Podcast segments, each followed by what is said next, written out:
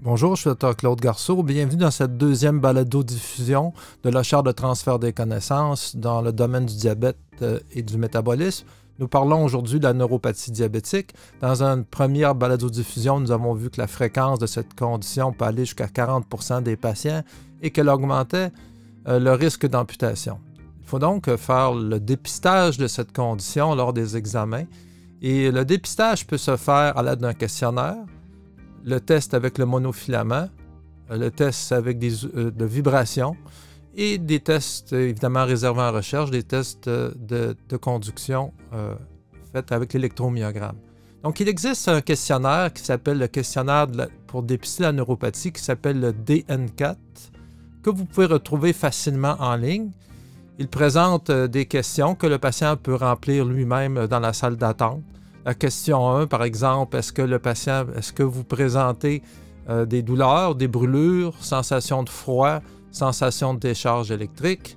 La question 2, est-ce que la douleur est associée à d'autres symptômes dans la même région, fourmillement, picotement, engourdissement, démangeaison?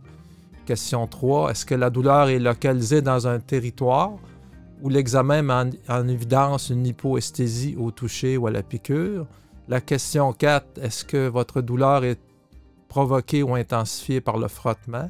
Donc, à chacune de ces sous-questions, on donne environ un point et un score de, 4 points sur 10 positif est probablement indicateur d'une douleur neuropathique. Donc, ce questionnaire peut nous aider, euh, mais il faut savoir quand même que la neuropathie peut toucher euh, différentes euh, fibres nerveuses. Et donc, euh, certains des patients ont peu de symptômes positifs de douleur. Et donc, euh, le questionnaire seul ne dépiste pas toutes les neuropathies diabétiques. D'autres tests sont donc nécessaires. Et on utilise le monofilament de, Stimstil-Wilson, qui exerce, euh, c'est un petit bâton avec un, genre de fil de soie pour plier euh, lorsqu'on le met en contact avec la peau, il faut exercer une force d'environ 10 grammes par centimètre carré. Et ce test a été validé dans la neuropathie diabétique. Dans Diabetes Care en 2008, on a vraiment simplifié les points où il faut tester sur le pied. Donc, on teste le premier et le troisième orteil sur la pulpe, le premier, troisième et cinquième orteil sous la surface métatarsienne et entre le premier et les deux orteils. Alors, si on fait cet, examen des six points, nous pouvons avoir assez facilement une étendue euh, de, la, présence d'une neuropathie distale chez le patient. Ce test a été validé. Un autre test euh, qui est utile, euh, c'est le test de vibration, fait un, un vibraphone, je ne sais pas si j'ai le bon terme, un vibraphone avec d'une fréquence de 128 Hz. Euh, cependant, on fait le test euh, qualitatif au niveau du gros orteil. On compare avec un patient normal ou avec l'autre pied. Il faut savoir quand même qu'à ce test, environ 30% des patients de plus de 60 ans ont une diminution du sens de vibration. Le dernier test qui peut nous aider pour faire le dépistage de la neuropathie, mais qui est réservé en fait en recherche, ce sont les tests de conduction faits à l'électromyogramme. Euh, on envoie un petit courant électrique au niveau euh, euh, des nerfs périphériques qui on mesure la vitesse de conduction. Ces tests sont évidemment utiles pour la recherche. La recherche peuvent aider à faire le dépistage de l'atteinte des petites fibres nerveuses, mais il s'agit en fait d'un test de référence et on va, on va réserver l'électromyogramme surtout pour les neuropathies avec une atteinte motrice, avec une perte de force et non pas pour faire le suivi ou le dépistage de façon routinière de la, neuropathie sensitive. Donc, c'est important d'avoir tous ces tests chez un patient, le questionnaire, le test euh, au monofilament et également le, test de vibration. Il faut savoir quand même quelques astuces cliniques. Alors, ça vient ici des cliniciens d'expérience.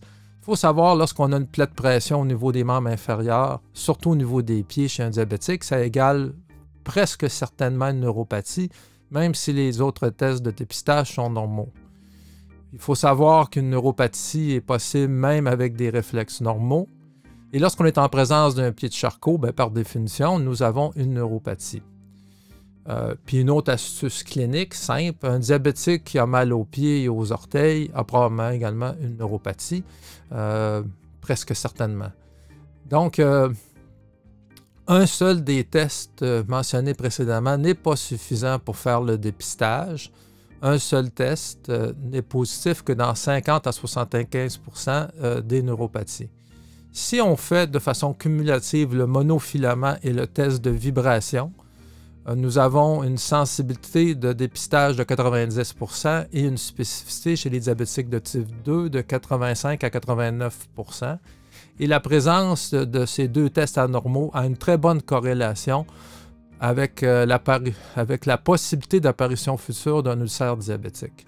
Donc, les patients qui ont les deux tests anormaux doivent être examinés à chaque visite pour les pieds. On doit leur faire euh, l'auto-apprentissage de l'examen des pieds. Ils doivent se référer rapidement en cas d'ulcération, de point de contact ou de callosité qu'ils ne peuvent resséquer. Donc, on a vu dans cette deuxième balado-diffusion euh, les tests de dépistage à effectuer chez les diabétiques. Euh, pour la neuropathie périphérique. J'espère que ce balado-diffusion vous aura été utile et on vous convoque pour d'autres balados-diffusions sur le sujet. La prochaine sera sur le diagnostic différentiel et les examens de laboratoire à demander dans la présence de neuropathie chez un diabétique. Euh, docteur, ici, Dr. Claude Garceau de la Chaire de transfert des connaissances et je vous souhaite une bonne écoute et à la prochaine.